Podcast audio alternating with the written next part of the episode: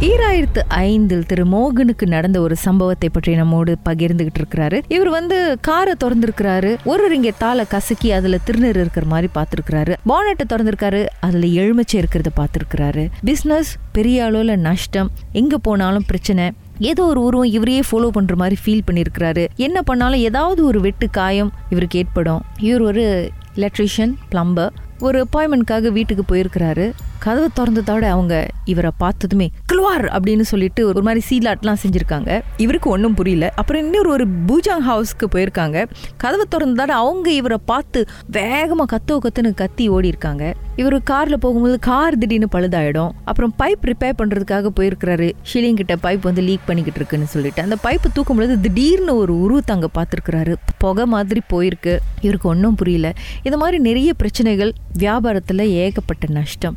அவருடைய வாகனம் எல்லாம் போயிடுச்சு சரி வேற ஒரு தொழில் செய்யலாம். பழைய பொருட்கள்லாம் வந்து ரீசைக்கிள் பண்ணலான்னு சொல்லிட்டு ஒரு வீட்டுக்கு போயிட்டு பெர்மிஷன் கேட்டுட்டு பொருள்லாம் எடுத்துக்கிட்டு இருக்கும் பொழுது ராத்திரி நேரம் அந்த நேரம் பார்த்து யாரோ கத்துற சவுண்டு இவருக்கு கேட்டிருக்கு. என்ன ஏதுன்னு பின்னாடி போய் பார்த்தா ஒரு உருவத்தை பார்க்குறாரு. அப்படியே அந்த உருவம் கிராஸ் பண்ணி போகுது.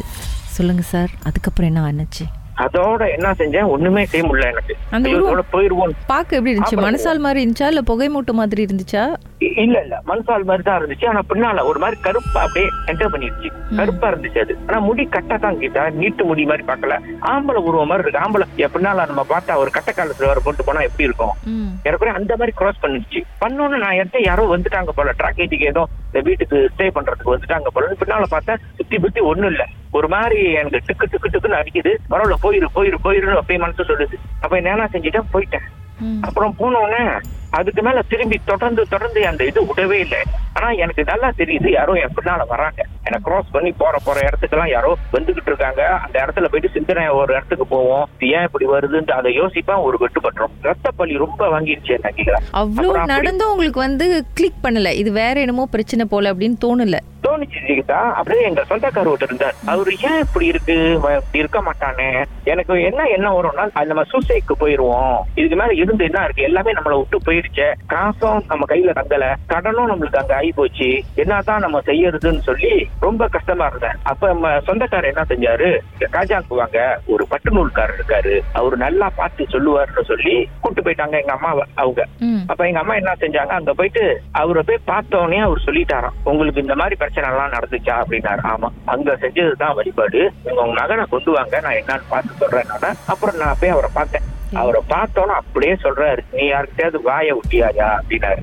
இந்த மாதிரி வீராப்பா இத. ஆமா என்கிட்ட சொன்னாரு. அங்கதான் உனக்கு பிரச்சனையே நடந்தது. அவங்க தான் நீ ஓட்டாண்டியா? அவங்க உதவியை தேடி நீ போய் நிக்கணும். இல்லனா நீ வந்து செத்துறணும்னு சொல்லி அவங்க உனக்கு பெரிய வழிபாடு பண்ணிட்டாங்க. இன்னும் ஒரு ஒரு மாசம் உனக்கு போனிச்சு அதோட உனக்கு என்ன நடக்கும்னு எனக்கே சொல்ல தெரியாதியா? அப்படின்னாரு. அப்புறம் இதெல்லாம் எப்படி செய்யறதுன்னா அப்புறம் அவர் என்ன செஞ்சாரு?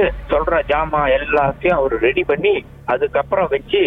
உட்கார வச்சு ஒரு பெரிய உருவம் செஞ்சாரு எனக்கு கோதுமாவுல. பெரிய உருவம் செஞ்சு பட்டு நூல் எல்லாம் கட்டி ஆணி அதுக்கப்புறம் ரத்தம் என்னென்ன அதுக்கு தேவையோ அப்படியே என்ன அப்படியே உட்கார வச்சு பெரிய கட்டு கட்டி ஆனா அவரும் ரொம்ப கஷ்டப்பட்டாரு அதை அடிக்கிறதுக்கு. ரொம்ப பிரச்சனை பண்ணுது அப்படின்னு சொல்லி மூணாவது கட்டுக்கு தான் அது அடங்குச்சு அடங்கி அதோட ஒரு லாக் பண்ணி அதை கட்டிட்டாரு அந்த கட்டை அப்ப கட்டினோட தான் அதுக்கப்புறம் தான் எனக்கு வந்து திரும்பி பழைய பட்டிக்கு திரும்பி என்ன கிளியர் ஆகுன மாதிரி அதுக்கப்புறம் திரும்பி எல்லாம் பிக்கப் ஆகுச்சு. அது பிக்கப் ஆகுனதுக்கு அப்புறம் அவரோட அந்த செஞ்சு விட்டாரு எனக்கு. அவரோட மகன் வாயிலே வெளியாயிடுச்சு. என்ன தேடிக்கிட்டு வராரு? எங்க அப்பா உன்னை அழிக்கணும்னு சொல்லி தேதி தேதியா சொல்லிக்கிட்டு இருந்தான் உன்னை அழிக்க முடியல. அப்ப இப்ப எனக்கும் என் பொண்டாட்டிக்கும் பிரச்சனையை மூட்டி விட்டாரு. நீ எந்த இடத்துல போய் செஞ்சா சொல்லு. எங்க அப்பா நான் அடிக்க போறேன்னு சொல்லி அவர் வாயிலே வெளியாயிடுச்சு. நான் சொன்னேன் நான் கடவுளை நம்புறா ம். அக்கிரமம் பண்றவங்களுக்கு அழிவு. இத போய் உங்க அப்பா கிட்ட சொல்லுன்னு சொல்லி அனுப்பினேன். ஆனா எனக்கு பண்ணவரு இப்ப படுக்க படிக்கையா இருக்கு. எழுந்திருக்க முடியாம ஒரு ஆள் நின்று பக்கத்துல பாத்துக்கணும் அந்த மாதிரி நிலைமையில இருக்காரு கீதா. ஆனா நான் ஒன்னு என்ன சொல்ல வரேன்னா யாரா இருந்தாலும் மந்திர தந்திரம் வந்து இல்லைன்னு சொல்லக்கூடாது. இருக்கு. ஆளை அழிக்கக்கூடிய சக்தி கூட அதுக்கு இருக்கு. சரியான ப்ரொடெக்ஷன் இல்ல அடிச்சிடும் நம்மள. எவ்வளவு காலம் சார் நீங்க அந்த கஷ்டமான மூமெண்ட் கூட்ரு பண்ணீங்க? ஒரு வருஷம் கீதா அந்த தீபாவளிக்கே எனக்கு ஒண்ணும் செய்ய முடியல. ரிலேஷன் ஏத்திட்டு போறேன் காடியில இருந்து புகை வெளியாகுது டிஸ்ட் மாட்டி. அந்த மாதிரி நடந்ததே இல்ல எனக்கு. காசும் இல்ல கையில ஒண்ணுமே இல்ல யாருக்கிட்டயும் சொல்ல முடியல என் பிரச்சனையை. அப்படிதான் என்ன கீதா? அதுக்கு முந்தியெல்லாம் அப்படி இருக்காது. என்ன தேடி வருவாங்க கஸ்டமர் அந்த தேடி வந்த கஸ்டமரே சொல்லிட்டாங்க உனக்கு வேலை தெரியுமா தெரியாதா?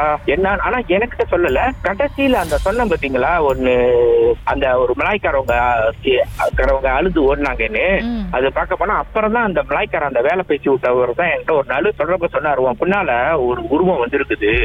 நீட்டு முடி மாதிரி என்னமோ இருந்திருக்குது. அதை பார்த்துதான் அந்த பிள்ளை பயந்து ஓடி இருக்கு கடைசியில என்கிட்ட சொன்னிச்சு. ஆனா அந்த நேரம் என்கிட்ட யாருமே சொல்லல. அதுக்கப்புறம் தான் எனக்கு தெரிஞ்சிச்சு. அப்ப நான் அவரை கேட்டேன். அந்த இவரை போயிட்டு என்னத்தான் அந்த மாதிரி நடந்துச்சு? அவங்க சொல்றாங்க. ஆமா பல பல இடத்துல போயிட்டு அவங்க அவனை அழிக்கணும்ன்ற எண்ணத்திலே செஞ்சிருக்காங்க.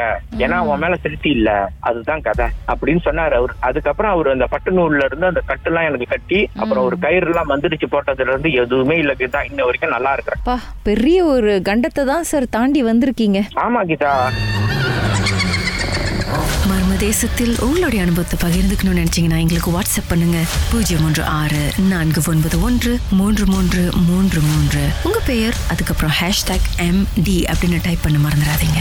மர்ம தேசத்தில் இடம்பெற்ற கதைகளை மீண்டும் கேட்கணும் அப்படின்னு நினைச்சீங்கன்னா ஷாக் என்ற ஆப்லயும் இருக்குங்க. S Y okay language setting தமிழ்னு செட் பண்ணுங்க. சர்ச் பட்டன்ல மர்ம தேசம்னு டைப் பண்ணுங்க. ஷாக் காஸ்ட் பக்கத்தில் மர்ம தேசத்தில் இடம்பெற்ற எல்லா கதையும் நீங்கள் கேட்கலாம்.